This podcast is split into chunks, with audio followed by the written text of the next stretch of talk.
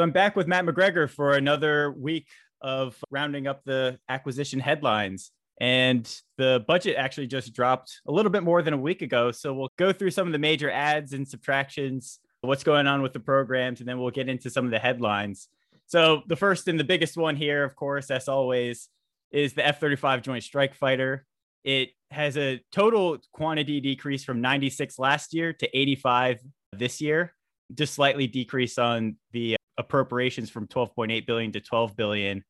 The losers there were really the Air Force CTOL and the Navy carrier variants. They both lost out from 60 to 48 for the Air Force, 26 to 20.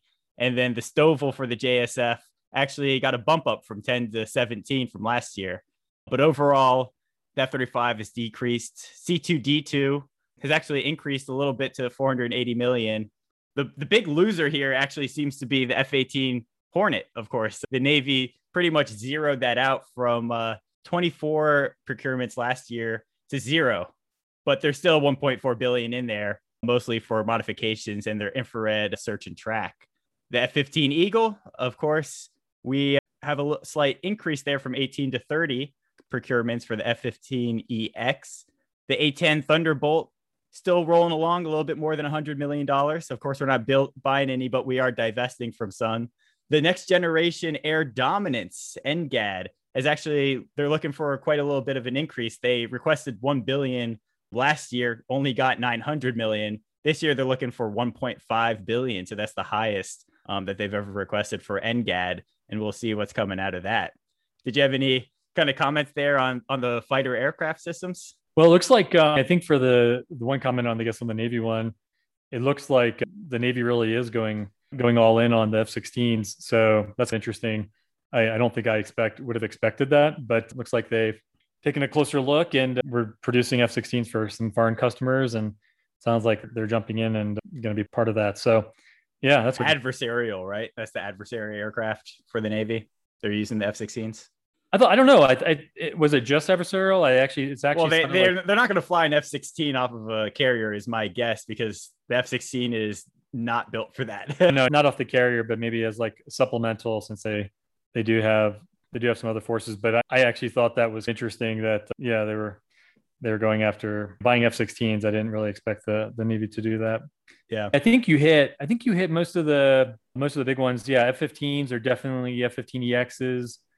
Definitely winning on the Air Force front, definitely a push towards that based on the whole divestment strategy. F-35s, the Air Force is definitely going to probably try to buy less if Congress will let them. So I think they're trying to back off that production quantity a little bit. Yeah, we'll see, because the Air Force requested 48 last year, got 60 instead. And now they're going to say, let's go back to 48 and see what they got.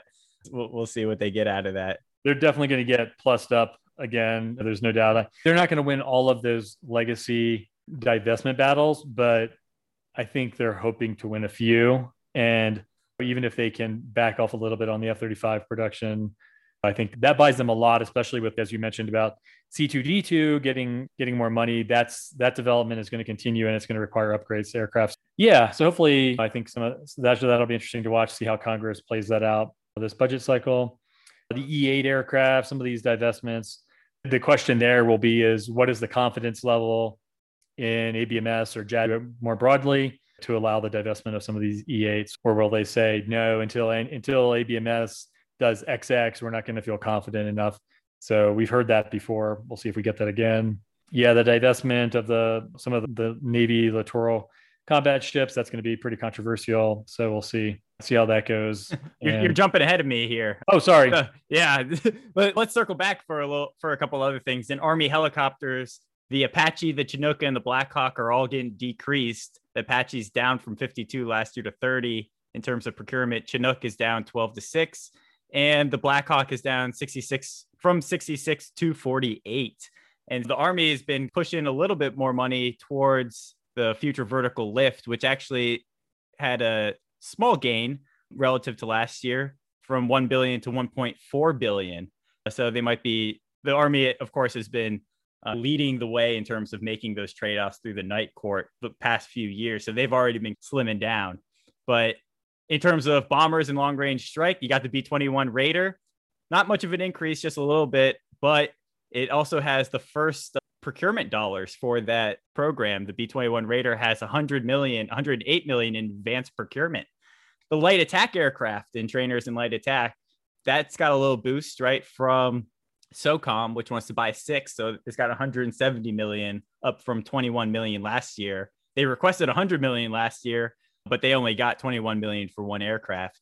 In ISR, of course, we have Advanced Battle Management System, which is interesting that it might be under ISR. And by the way, I'm actually looking at a data set that was sent to me from Michael Tint and Aviation Week. So props to them for giving me a little bit of a nice grouping of the program elements under these programs. But what was interesting here that they've showed me is that Advanced Battle Management System, they requested 300 last year. They only got 158. That was a big chop down, and showing that Congress did not have a lot of confidence in that program at the time.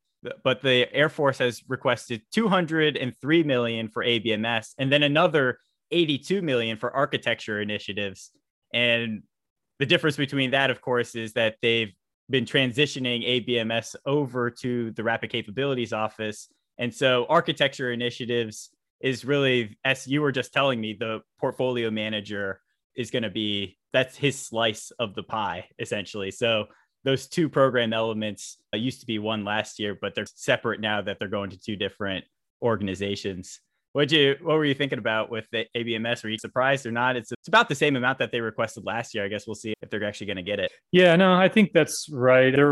Some of the stuff was underfunded. So I'm maybe a little bit surprised they didn't ask for more, but they may have done that somewhat intentionally because they're still building confidence and trying to convey to the Hill what specifically is going to happen. So I think you'll see a lot of focus on getting those pods on the tankers that will enable that 5th gen kind of communication between the 22s and 35s, and then show some of these steps. And then in the background, they're building out the infrastructure and stuff. So I think there's a little bit more focus on getting that backbone in place, doing some of these more visible, easy kills. Dr. Roper always said the KC-46 pods were the easy target to go after first. Build some confidence, and I definitely see that line getting bigger in the out years, especially as the services all coalesce on some things, and as they start building out the different applications and some of the different new sensors and stuff that maybe will come into play. So yeah, the big news about a week or two ago, they were actually talking about, we need to get ABMS to start delivering from the Air Force. And they said that the new pod-based communication systems for the KC-46 was like the thing that they were focusing on.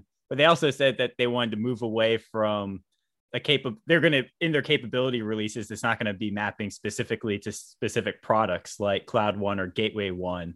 So I think they're going to look at it in a slightly different capabilities-based way, but we'll see what comes out of there. Some more things going on. Maritime patrol aircraft, the P-8A Poseidon, got zeroed out. They requested 0 procurements last year, got 9 instead, and now they're requesting another 0. We'll see what comes out of that. We also have the CH-53 King Stallion. It's actually going strong. They got 9 last year. They're looking for 9 again, $1.8 billion. The tilt rotors, the V2 Osprey, they requested 9 last year, got 15, and they're only requesting 8 this year for 1.3 billion. So we'll see if they get what they want there as well. Future vertical lift, as I said, from 1 billion to 1.4 billion. And the program actually got plussed up last year. So we'll see if Congress is still favorable to them. Counter unmanned aircraft system, CUAS. That's getting a big bump up, actually. It was only 2.5 million last year, and they're getting a whole 118 million this year. So we'll see how that's being managed. It's still an inter-service program. You still have Navy and Army funding for this, but a lot of the effort was consolidated under Army leadership. And we'll see how that program matures itself. The Ford class carrier also staying steady with 2.5 billion. No procurements in this year or additions to the procurement lines. The FFGX, the frigate, of course, going strong still, another 1.2 billion for one more procurement. The LCS, that one we got 415 million there. for the LCS, and we'll see how many hulls they're looking to buy. Looks like their procurement, they're not procuring any. They're just finishing up the procurements from the end. So I think they're actually wrapping up that program here. And as we're going to talk about pretty soon, they're actually trying to retire four of the hulls early. Virginia class submarine, staying strong, buying two more for about $7 billion. That's pretty much the same from last year. But we have a new SSNX, which we'll also talk about, which has been bumped up from roughly $1 million to $29 million. And we also have unmanned surface vehicles, USVs. That was one of the big ones as well. ABMS was disappointing in terms of they requested 300, got 158. USVs even got a bigger knock on the nose last year. They requested 464 million, only got 147 million for that program. And they also broke it out between large and small USVs. But this year they're requesting 375 million, not quite as much as they requested last year, but Congress has been seem to have been on a little bit of a bent in terms of assuring more bench testing, land testing, and subsystem testing ahead of integration for a lead ship. So we'll see what that kind of does to the timelines and their ability to get funds to do the experimentation that they need, and whether they will get to the maturity or whether it'll be another one of these lead ship problems that has been a growing concern in Congress. Abrams has been reduced fairly severely from 100 to 70, but they're still churning out at nearly $1 billion a year. Let's see what else we got here. Next generation combat vehicle down to 337 million from 560 million last year. So that's a number of programs that we'll go through here. A couple winners and losers, the big winners and the big losers. GBSD is actually a big winner. They increased quite a bit. GBSD now is grown by 1.1 million in this request relative to the enactment from last year. So they're looking at 2.5 billion for GBSD. Air dominance, NGAD again is a big winner. B-52H Stratofortress, they're re-winging that. That's also got a pretty big bump up for the Air Force. But the losers for the Air Force are the C-130 Hercules that went down from 8 to 1. KC-46 Pegasus is also a loser.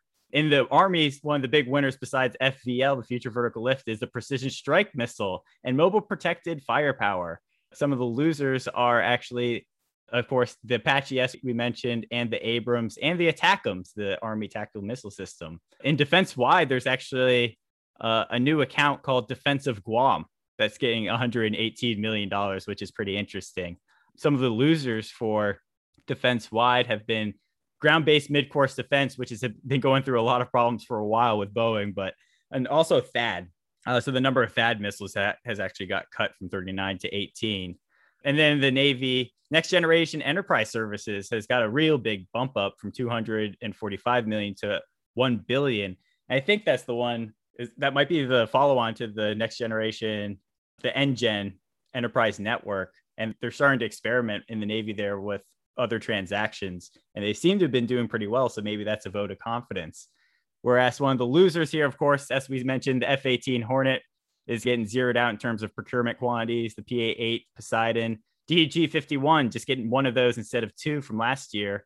And roughly it seems that the prices were $2 billion a boat when you bought two, and now it's about $2.4 billion. I said boat, but of course, ship. I'm sure Navy people would want to smack me over the head for that. And there you go. So there's some of the winners, some of the losers. And you actually, Matt, have put out something interesting on LinkedIn in terms of retirements that they were showing for the Air Force. So we can go through some of those. They're trying to retire 42 A-10 Thunderbolts at a savings of $343 million. So they're going to maintain a fleet of 218. And I think that's going to try to get them to whatever that statutory number is that they have to stay at. But they're also reducing 48 F-15 CDs, 47 F-16 CDs, 18 KC-135s, 14 KC-10s, 8 C-130s, 4 J-Stars, the E-8 J-Stars, and 20 RQ-4 Block 30 Global Hawks. So quite a bit of divestments from the Air Force and potentially movement to new programs. So what's your thoughts there? Yeah, you went through a lot, so I won't remember it all. But I think in general, it's not too surprising when you look at We're trying to take more of the national defense strategy will be updated. We're still operating off the 2018 one. So when you look at the great power competition, which the DepSecDef, I don't think likes that term. So we'll have to figure out what the new term is, but the competition with China, there's definitely a divestment from things that are less survivable, harder to maintain, not modular, or not easily, able to be upgraded and evolve with the threats. You see, even with the P-8s, they may not have asked for more, but there's also, I think, a real hard bent towards looking at how to repurpose platforms for certain engagements. I saw one article on the P-8 that they're doing some upgrades to really upgrade it. It's like sub-hunting skills, even though it might not be survivable in certain regimes.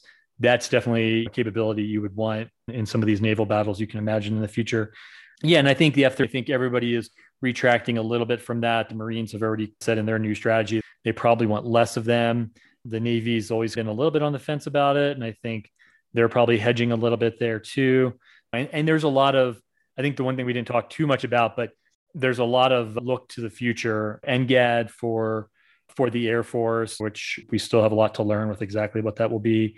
But and then there's a multi-role fighter that will come out that the Air Force will probably kick off at some point. I think the Navy also had a vision for a new kind of replacement for the F-18, F-8X, I think they're calling it. But I think they're also calling it NGAD, aren't they? Like next year. Well, I've heard they're talking to NGAD. I don't know if they've officially said that will be whatever that Air Force will come up with. I'm sure they're going to leverage some of that technology. But yeah, no, you could be right that maybe I don't know if I've seen it officially that they've adopted. Yeah, they released Aviation Week here. They have next generation fighter management from the Navy. They did request 7 million last year, got zero. No, the FY20 actual was 77 million. They requested zero and they got zero last year, and they're requesting zero this year. So I'm sure the money is there somewhere. I just don't know where that program element is that's funding it. Yeah, and you might be right. Actually, I've seen an article here. I think they're still calling it the FAX, but they're actually saying, yeah, that the NGAD will be probably that development program that drives that. So yeah, I think you're right there. One thing I thought was interesting and I commented on this from the Air Force retirements, they were projecting $5 million per F-15 and $8 million per A-10. But then for the F-16, it's just $657,000 per F-16, which is like almost an order of magnitude 10 times less than like the other guys that were comparable. So it seemed like a low number. We always know too, right? Like those numbers can be pretty not included, or it's like cost avoidance or something. Like maybe they had some small upgrades planned that they decided to not do, and that's how they got those numbers. But hard to say. The A-10 battle will be really interesting to watch, I think, because what is different now than I think a few years ago is we're pulling out of Afghanistan, we're out of Iraq. So there's not a current demand for that aircraft. There's always conflicts here and there, but there's not like ongoing operations to the extent that there was before. So it will be interesting to see if that is more palatable or if the constituency is still really strong to keep those things alive, regardless of the cost. Yeah, that'll be interesting to watch. And yeah, the F-35 battles. And yeah, the LCS, I would love to see the Navy win that battle, but it sounds like that one will probably be a tough sell as well with the Lockheed contingent on the Hill, I'm sure, pushing to influence that.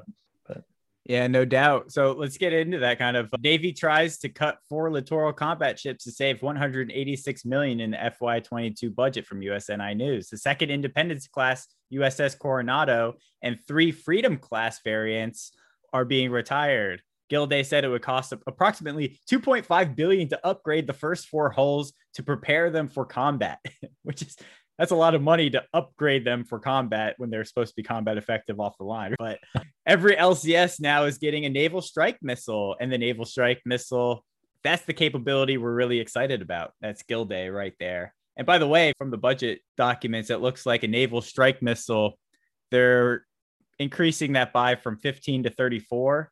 And the unit price seems to be about 1.75 million for a naval strike missile.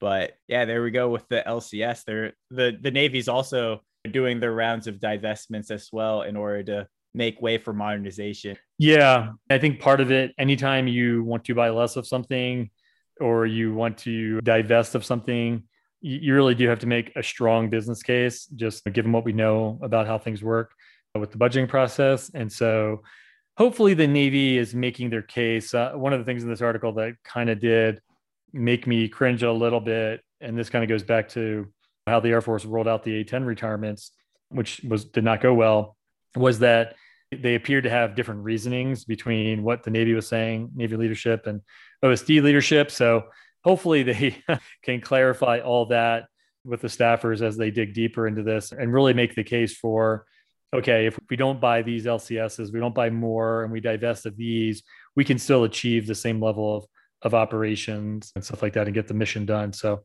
yeah, I'm hoping that they'd be successful in this one, but I guess we'll see.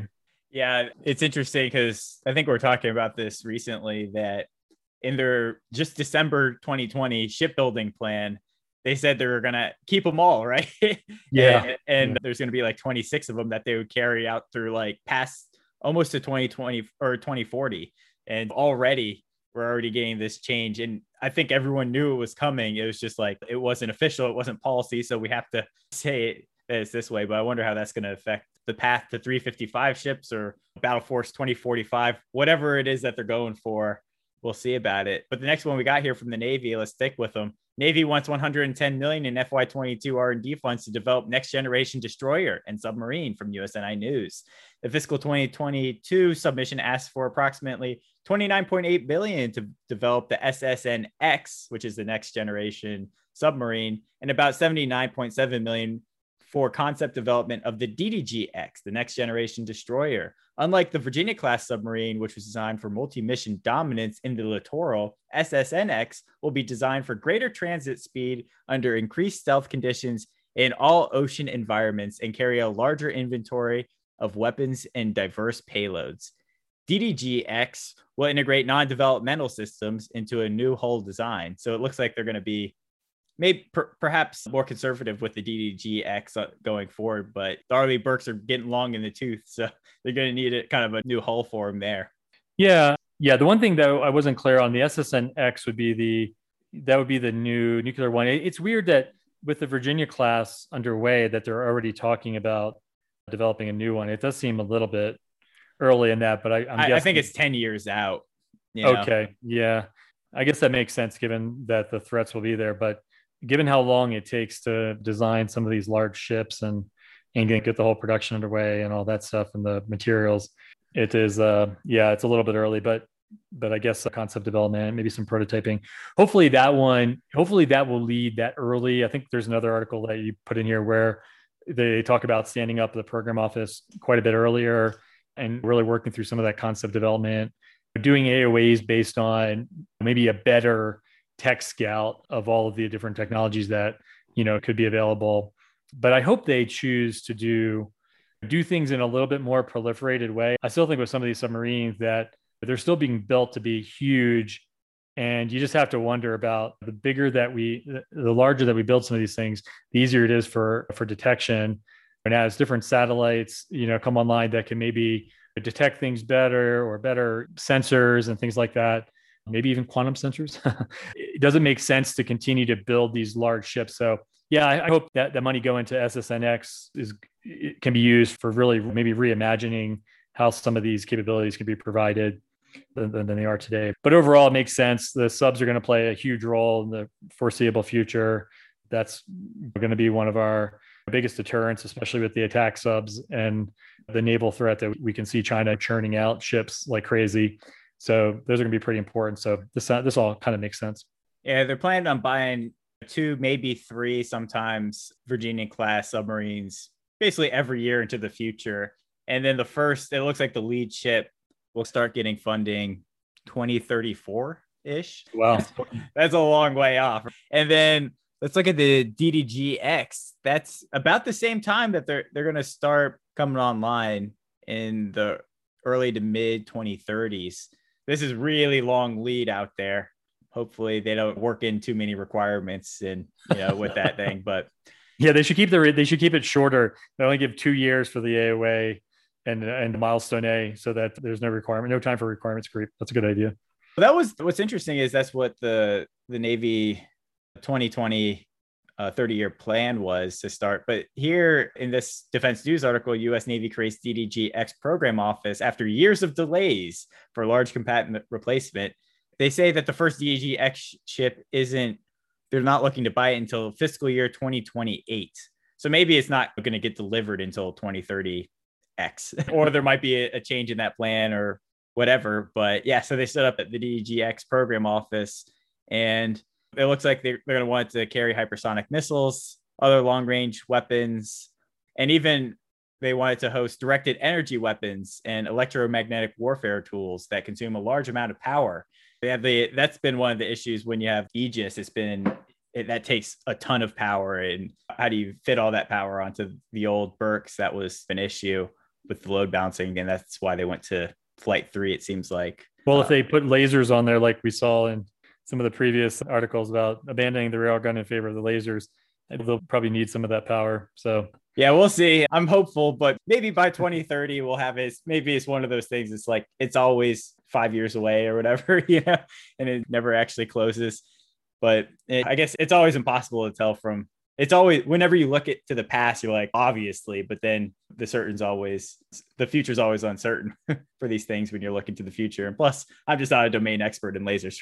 I don't know enough quantum physics for that. The U.S. Navy destroyer uses Thales radar for SM-3 launch on remote tests from Naval Technology. The Smart LMN long-range surveillance radar successfully tracked the ballistic missile for more than 5 minutes as it reached speeds of 3 kilometers per second at an altitude of more than 300 kilometers. So the SM-3, that's the interceptor. So that's interesting. Not really sure quite what to make about that. This one is interesting too, because for one of the other things you noted in the budget wrap-up was that, and the GMD got a little bit less money, which maybe when you start to look at the emergence of hypersonics, maybe this starts to make sense, and it becomes more important to be able to track missiles within the atmosphere, because the hypersonics aren't going to be as ballistic like an ICBM. This kind of radar, it's good to see, for one, that we're getting our allies involved, and we're starting to look at technology that is not necessarily all domestic based. So encouraged by that, and also bringing our allies into this ballistic, missile defense mission more concretely, just I think is good all around. So yeah, this is good. I'm glad to see we're taking advantage of this. Yeah, it looks like for the SM-3 missiles, they're looking to buy 40 of them for $394 million this year, basically the same as last year. And actually, you're right, there is the U.S.-Japan cooperative development on the SM-3 Block 2, which is approximately $300 million. But then there's also just more Block 2A development for the United States. That's $700 million. And Aegis Ashore, that's getting $267 million. So yeah, there's been a slight decrease from last year in the SM-3 and the Aegis BMD, but not too much. Yeah. And the Patriot is going strong as always. Yeah. From 177 to 180. It's actually been getting slight bump ups here, but not like it was 5 to 10 years before. They're definitely buying a ton more than they are now. Yeah, that I don't see that going away anytime in the future. Patriot is going to be probably a critical asset in some of those South China Sea fights. You can see those being really useful. They're mobile. You can stick them different places, and they're pretty darn effective. So yeah, that kind of makes sense. Yeah. And that also looks like SBIR's next generation overhead persistent infrared OPIR, next gen OPIR, still going strong, 2.45 billion. That looks to be the most that the program's ever had. They're reaching that. And this is going to be interesting how OPIR shakes out in terms of middle tier, because that was one of the first. And it's also a really big use of middle tier acquisition authority. So we'll see how that shakes out. And Advanced EHF is actually starting to get zeroed out now. They're winding down on the procurement side there. But you had some things you were actually happy about in the Space Force budget. So did you want to turn to some of your happy thoughts there? Yeah, I do want to note the sad thoughts real fast. It's funny because on LinkedIn, everybody liked the happy ones. No one really commented on the sad ones. Yeah, the one thing that strikes me still is that we're still really focused on, if you look purely at the procurement pieces of the space budget, we're still really focused on buying these large satellites. General Hyten used to call them big juicy targets. So I think like next gen OPIR is just It's going to be cutting edge. It's going to be have amazing capabilities, I'm sure. Great for an MDA mission, great for some other missions, but it's going to be this huge satellite, like a one-off. There's going to be a few of them, but they're going to be huge targets. And in the space domain where we know the enemy is going to be able to quickly identify these and try to take actions in a conflict to deny them, it just seems to me to be a lot of money spent for potentially not having capability when you need it. So anyway, the sad part to me is that we're still buying a bunch of these big satellites. Actually, I wanted to jump in here real quick because I think the last time we came on, we were talking about the dearth of alternative PNT, precision navigation and timing. And you sent me the Navigation Technology Satellite 3, NTS3. And of course, I knew about this as part of the Vanguard programs from AFRL. And it's here's the quote on it. They're developing advanced techniques and new technologies to detect and mitigate interference to PNT tech capabilities. NTS3 will test a new digital signal generator that can be reprogrammed on orbit, enabling it to broadcast new signals, improve performance by avoiding and defeating interference, and adding signatures to counter spoofing. So there's all sorts of new things that they're going to be trying on here to counter jamming and spoofing and all of that and other cyber problems. But then, and I also think they're also putting it higher up in orbit, but ultimately it's still a big juicy target. And that was when I was looking at it, I was just like, man, it's the same. There's still a kinetic problem here. It seemed, okay, that's a nice alternative technology to some degree, but I don't think it's getting to the resilience that we need. And I know, of course, there's other programs and we'll see about those going forward, but I think it's an example of what you're talking about. Oh, yeah. And my biggest issue with that one, besides some of those things they're talking about, I guarantee have many years to mature and to be ready. I think those are some of that stuff is pretty early stage. And I say that because M-Code really took us a while to figure out, to get right, and especially to get the user equipment. Is it even working right yet? Well, once the user equipment, the cards, there's like the Blue Force tracking thing and all that. It just seemed like, when did M-Code come online? Because there's the user equipment there, there's the ground station, and there's the satellites. And I think it was the same with MUOS, where it's just, we got the satellites up there, and then we had to wait several more years to get a ground station. And then like with this user equipment, it's even taking longer.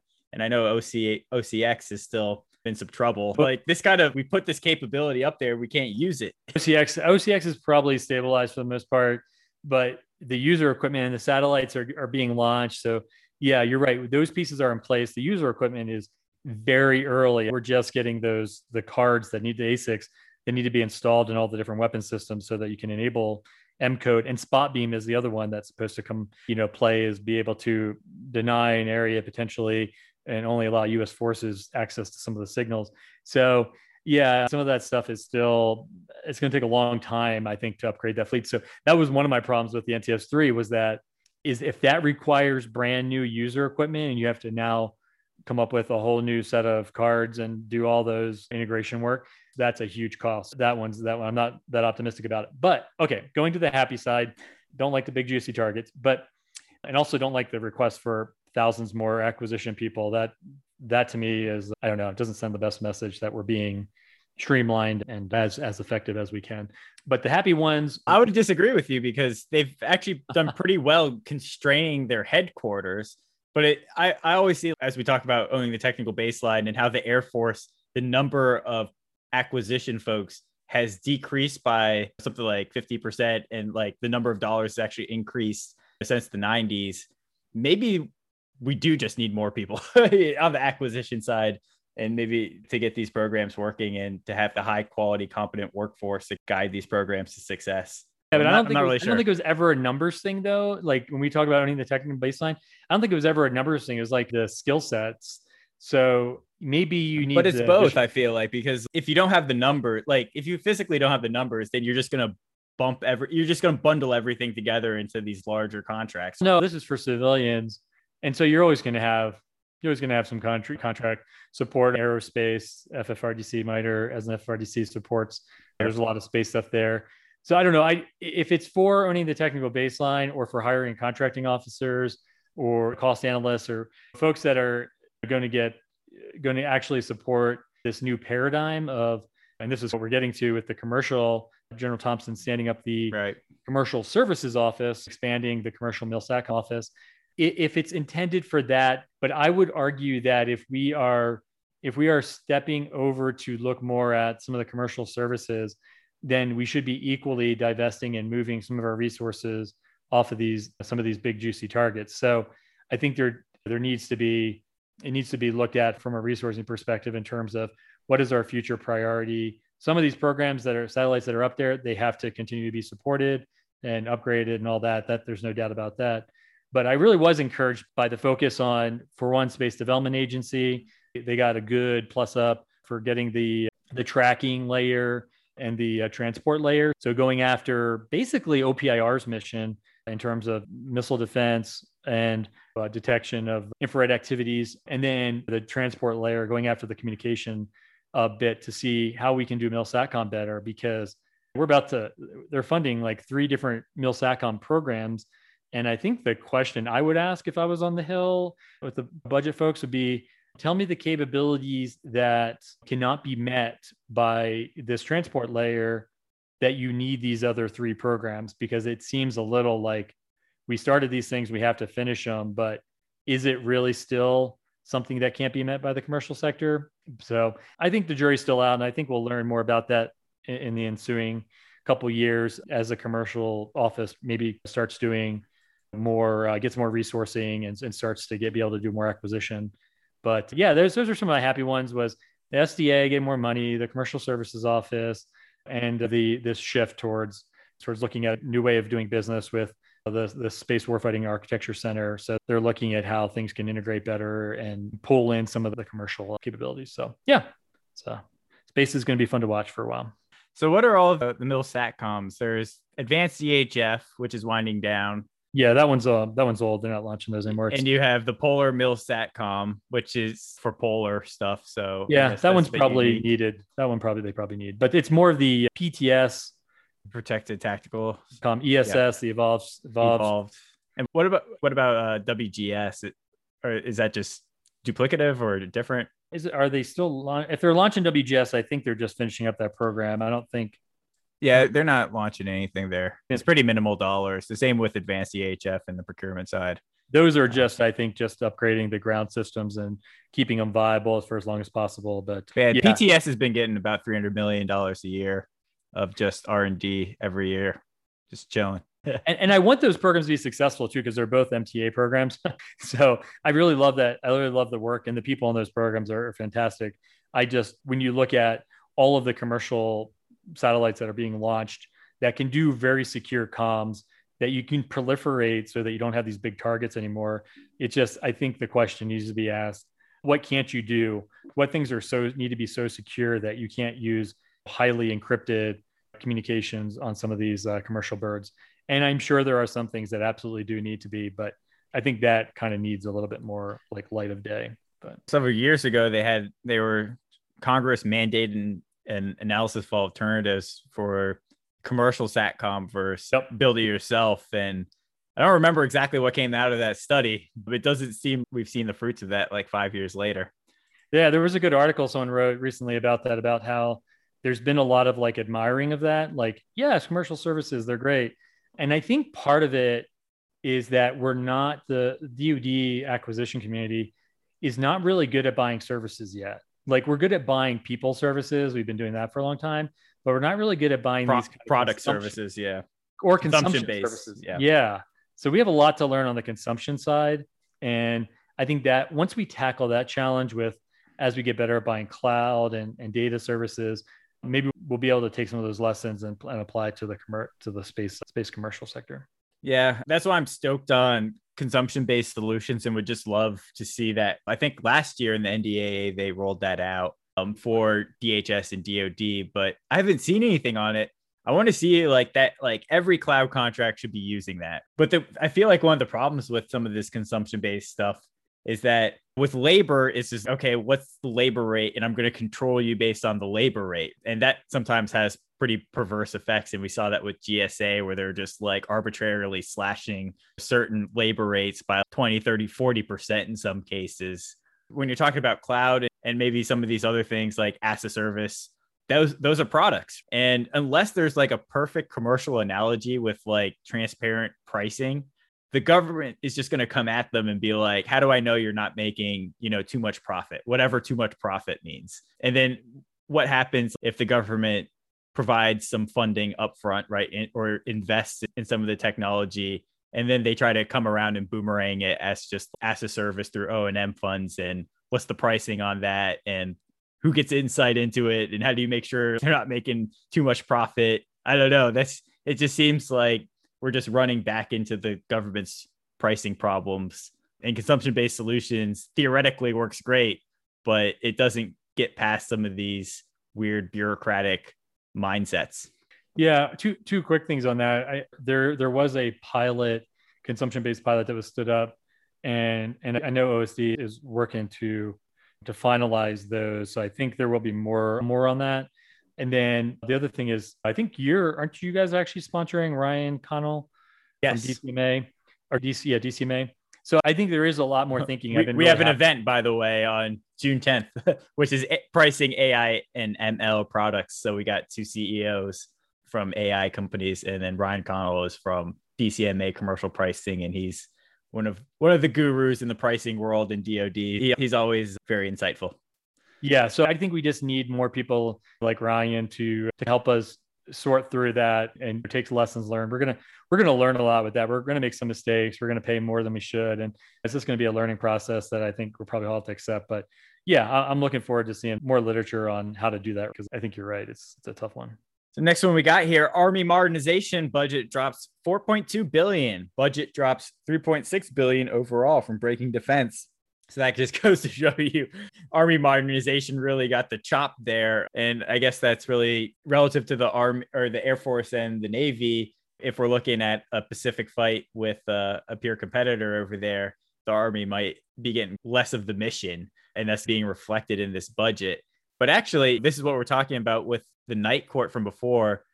The Army's actually been slashing its budget and like working really hard to make those trade-offs for a few years now. So I'm just going to give you the quote here. Quote, "With the Army widely expected to be the big bill payer for a large boost in Navy shipbuilding, in the first round of the night court cuts, we've seen that the Army moved $22.4 billion over the 5-year budget plan, culminating in 93 programs getting reduced in terms of their funding.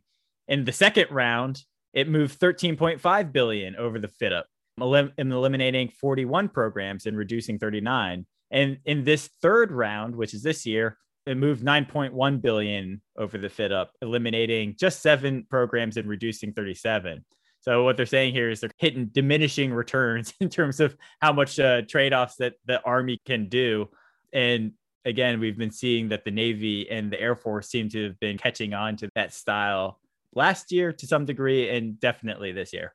Yeah, I think the Army definitely there definitely is a role for them in the Pacific fight, but it's clear that they're not as a dominant of the service in that particular domain. I think we have to not forget about Russia. And if something happens on that front, the Army will be the primary service, probably fighting that battle. So I'm hopefully the Army feels like they are not being diminished to the point where they still can't support some of those missions there. But I do the fact that they're turning their direction to less of the super heavy equipment, more to the optionally manned fighting vehicle, to remote combat vehicles, to some of these hypersonic long range fires and things like that. I think that's where the money is going to be for the Army, from my limited knowledge as an Air Force guy. But when you look at like probably some of the key roles that they would play in both the Russia and Pacific fights, like those seem to be really good investments for the things they need. A little bit surprised about buying fewer helicopters. It seems like they always need more helicopters. So I wonder how much that decision hurt making that one. But yeah. Yeah, that's a hard one to cut out. But actually the Air Force seemed to, however much helicopters it had been buying, it basically zeroed them out for the next year. But yeah, the Army, they definitely still are going to have to worry about Russia. And they got a surprise from them the past couple of years. So moving on to our next one, Oshkosh wins $942 million Stryker upgun contract, unseating GDLS. from Breaking Defense. Quote, General Dynamics Land System builds the Stryker vehicle and won the initial contract to urgently install a 30-millimeter gun turret on the 83 vehicles for the Europe-based 2nd Cavalry Regiment, which was badly undergunned compared to Russian vehicles. So there's learning some lessons from some engagements, and the Army has been moving fast with the M-SHORAD, but then also with upgunning the Stryker. It's interesting how all in on the Stryker the Army is. Mm-hmm. But I thought what was more interesting was that they actually recompeted this program. It seemed like they had 6 competitors and then 2 of them dropped out. And then they actually awarded it to Oshkosh, which is interesting because you would think that Stryker has all the incumbency advantages. And this might be one of those kinds of competition for the sake of competition rather than for actually getting savings and all of that. But we'll see. Maybe Oshkosh, they do have the capabilities to do it, and the Army will be able to make some money out of it or claw some money back or get better performance, whatever it is they're hoping to get out of Oshkosh relative to GDLS. I think one thing too, the Oshkosh from, if I recall from before, they were always willing to, they knew that they were going to have a tough competition with General Dynamics, and they seemed willing to put some of their own money forward. I don't know if this is the case here, but one has to wonder if the decision didn't become so logical because maybe Oshkosh was willing to do a little bit more their own internal R&D, whereas General Dynamics, a more traditional defense prime, was waiting for the government to hand over all the money. So yeah, interesting to see more about what made Oshkosh so compelling, because you're right, pretty rare to see an OEM lose out on upgrades to their own vehicle. But hey, that's the future, right? If we actually embrace SMOSA, is to be able to compete things like this, because it's not so federated that you can't, or not so like tightly integrated that you can't separate pieces out. Yeah. It seems like the Stryker might be like doing an upgun on the Stryker, but you might have more modular open systems there, and it makes a little bit more sense. But the Army's again trying to recompete the JLTV, right? It's just like throwing that whole program, like the base platform, up in the air. Maybe that's where I was coming from, but that seems like a whole different kind of beast. That it's hard to switch up your platform developer, even though Oshkosh, because they have so much of a kind of commercial line with all of their fire trucks and all that other stuff, maybe they are really flexible and just they're doing things better. I don't know. Didn't we have an article before about that, about how they reverse engineered it or whatever? Yeah. No, I think that was General Motors. Oh, it was General Motors. Yeah. Yeah. With their new defense system, they were looking at the JLTV, and yeah, they got one from Oshkosh. So hey, if they can reverse engineer it, I'm sure somebody else could build it. I'm sure Oshkosh could build it. Oshkosh is the one that's got the JLTV, right? Or I'm sorry. I'm sure they could find another competitor. Yeah, you're right. That's Oshkosh had that one. But yeah, so maybe General Motors and... But I wonder how much that translates. Is cloud different? Cloud is... Once I choose my cloud provider, it's a hassle to move out of that environment. Yeah, my understanding though is that it's supposed to be configured in a way... I think you're right, especially if you use the different tools that are provided by AWS or Azure. My understanding is there's a bunch of refactoring that you sometimes have to do. But in terms of data being stored there, if you're not using the proprietary tools, my understanding is that is meant to be fairly, like you should be able to migrate. But yeah, I'm sure it's never as easy as you want it to be. Yeah, that's one of the things at George Mason we're working on, our acquisition playbook. And it's just at the base, where do you want competition? Where do you not? And is competition pretty limited for these kind of infrastructure-y things? And is it pretty regular for like the software data apps type layers, or can I actually get competition throughout? That would be the best of all worlds. Just thinking realistically, it seems like there's that kind of continuum, and the base layer seems like, yeah, recompeting that every couple of years is probably a bit too much, right? Yeah. I think the contract, if I recall, for JEDI was going to be 10 years. And I always thought that made sense for that same reason, is once you get that foundation established, and you get everybody using the service, and people start to integrate it with their different apps and their different systems. Yeah, all of a sudden, like switching it overnight, we probably need more time to think through that and plan the transition. So 10 years always felt right to me for JEDI, even though that whole thing went awry. But when you get into the data stuff, and especially when you're pulling in different algorithms, AI, ML algorithms, and different things that might come from different vendors, It does seem to be, there's a level of complexity there, which I think goes back to what we've been talking about with owning the technical baseline is you just need to have government people who understand how to manage it and how to keep, how to segregate the hardware from the software in a way, or how to segregate the data layers from the, application layers, and how to smartly manage all that. So it just seems to me like if you had the talent, Amazon can do it. All these companies can do it.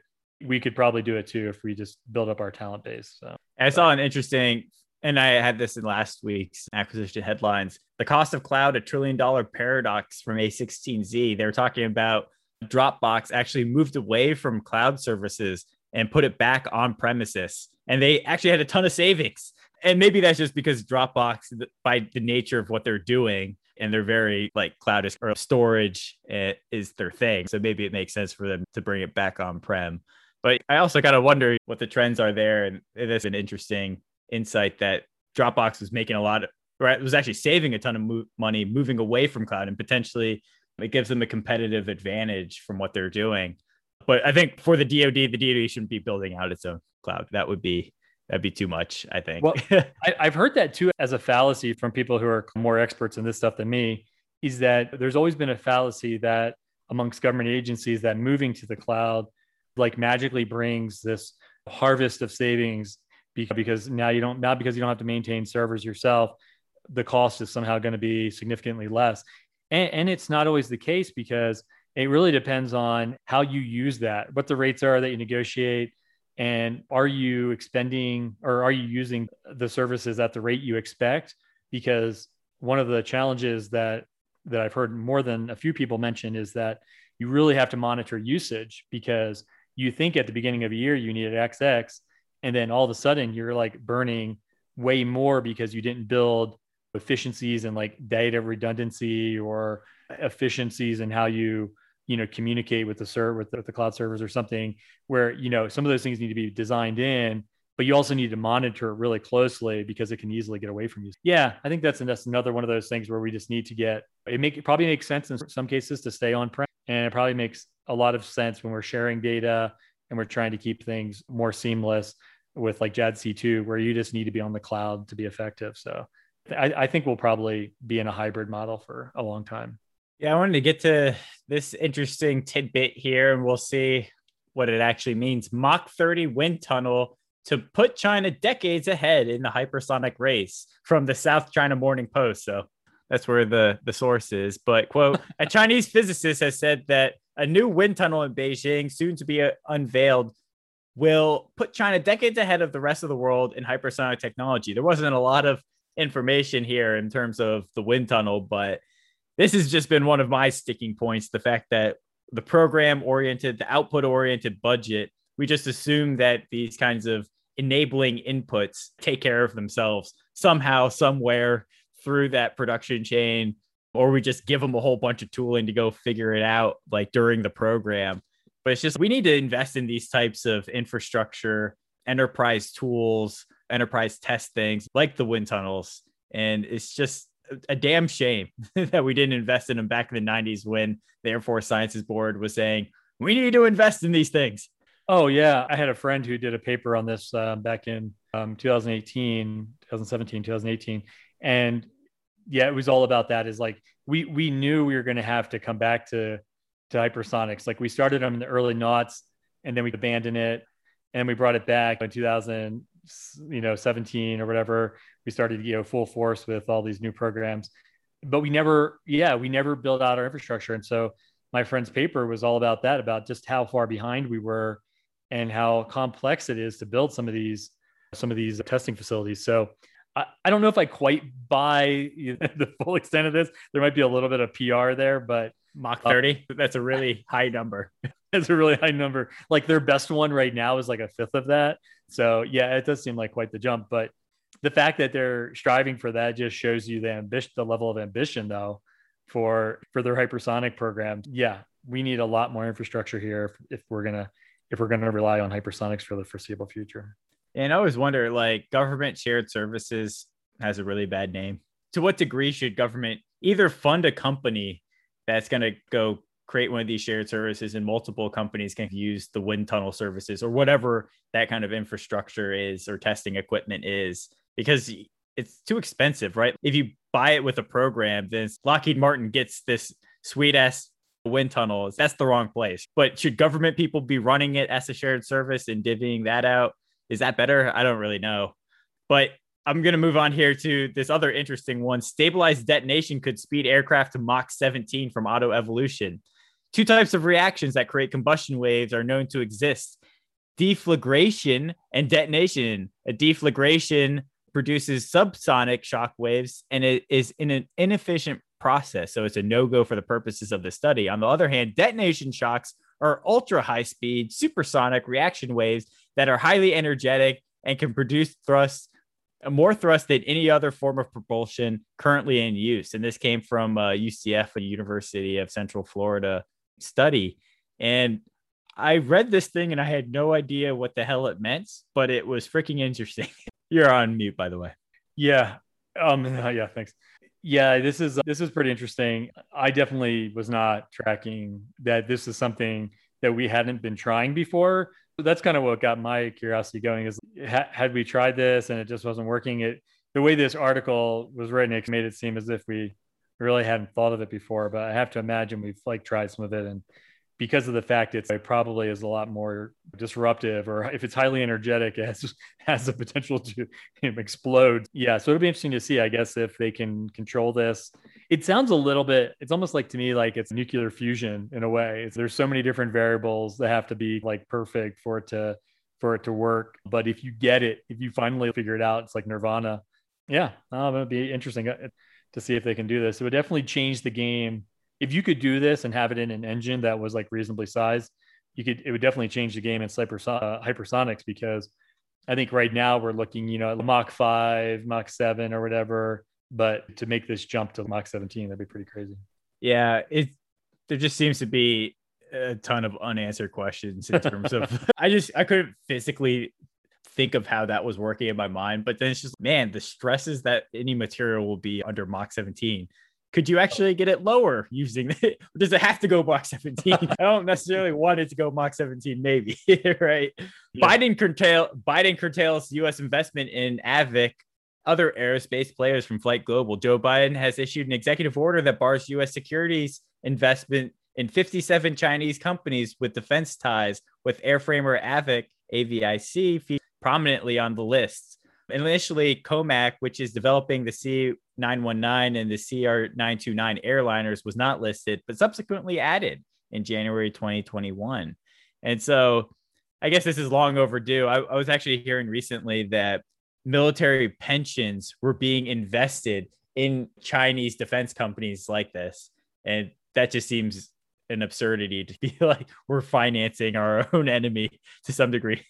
But long overdue. And I guess this is just the start of more of the same. I'm always a free market kind of guy, but then it's just, I have this kind of cognitive dissonance, I guess. I love my free markets, but then there's certain issues of existential threats, war, that maybe sometimes industrial policy makes sense, but then industrial policy is a bad word in my mind as well. But then how do you get around it? I don't know. No, I'm exactly with you. Like whenever I start to see like bans, I was arguing with some people on LinkedIn about it. I think we can easily overreact, and like every Chinese company is nefarious, and civil military fusion in China is perfected, and every single thing a company does, the Chinese government gets a copy of it. And I think your friend Jordan has put some of this to bed. And there's been some other reports that show that a lot of this is aspirational with China. Yeah, they want civil military fusion, but these companies dislike the government CCP involvement almost as much as we do in many cases. And so, yeah, they do things begrudgingly because the government forces them. It's not quite, I just think we need to be careful. It's like some of these companies for sure, if they're like hand in hand with the CCP and they're, doing their bidding, but there's a lot of really innovative companies in China too, who are just competing on the global market, stage. And I'm with you. I'm a little bit of a free market guy. And I just, if they're competing fairly, let them play. But this too much protectionist stuff can backfire, I think. Yeah. But it's also, it's a joke to think, oh, they're competing fairly. Well, especially with the what they're like the state champions that, and I also wonder to what degree like Jack Ma disappeared for a little while. I think it was either Tencent or ByteDance. There's another guy named last name Ma who was also disappeared, a big entrepreneur. And Jack Ma came back, but there's like this feeling that there was this big enlightening of their entrepreneurship. And you had Kai-Fu Lee with AI Superpower showing, man, they're really being innovative and more entrepreneurial by 10 times than, you know, America.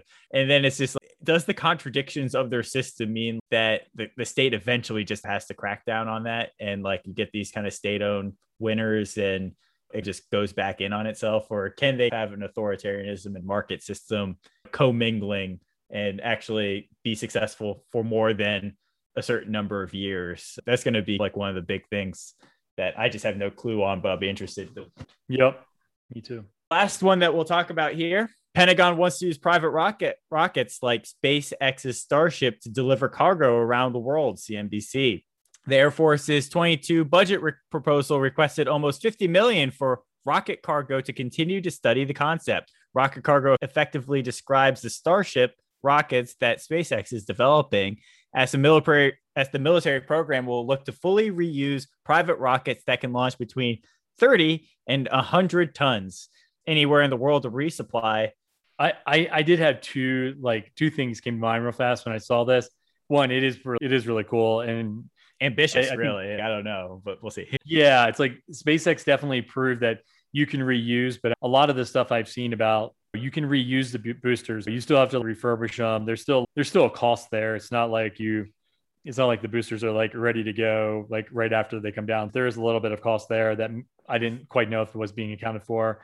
But then the other one is that the vulnerability of these things. Like if you use these big rockets to deliver your most important cargo, isn't that going to become like target number one for enemies? Like if I knew some rockets were coming down, the Chinese or whoever can track these big rockets coming, I'd have my forces out there like shooting those things down like right away. So I don't know. I think that's maybe one thing. And then the other one is there's been, I think United came out recently and is talking about supersonic airliners. And what is the potential there maybe to have more supersonic cargo planes that you could, you know, bring into theater? Is that maybe a better option or a more survivable option? I don't know. But yeah, it'll be interesting to see how it goes. It's definitely pretty cool.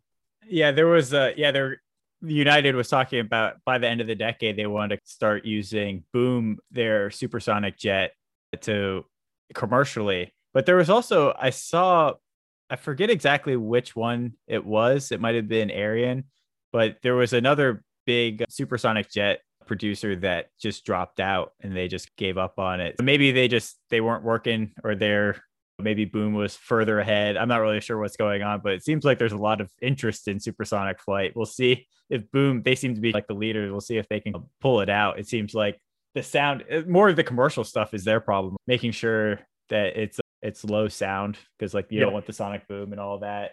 That might not be as big of a deal for a military use case there. So yeah, especially over the ocean if you're going, like Pacific, California to Pacific, So that's what we got for this week. Matt, thanks for joining and thanks for tuning in, guys.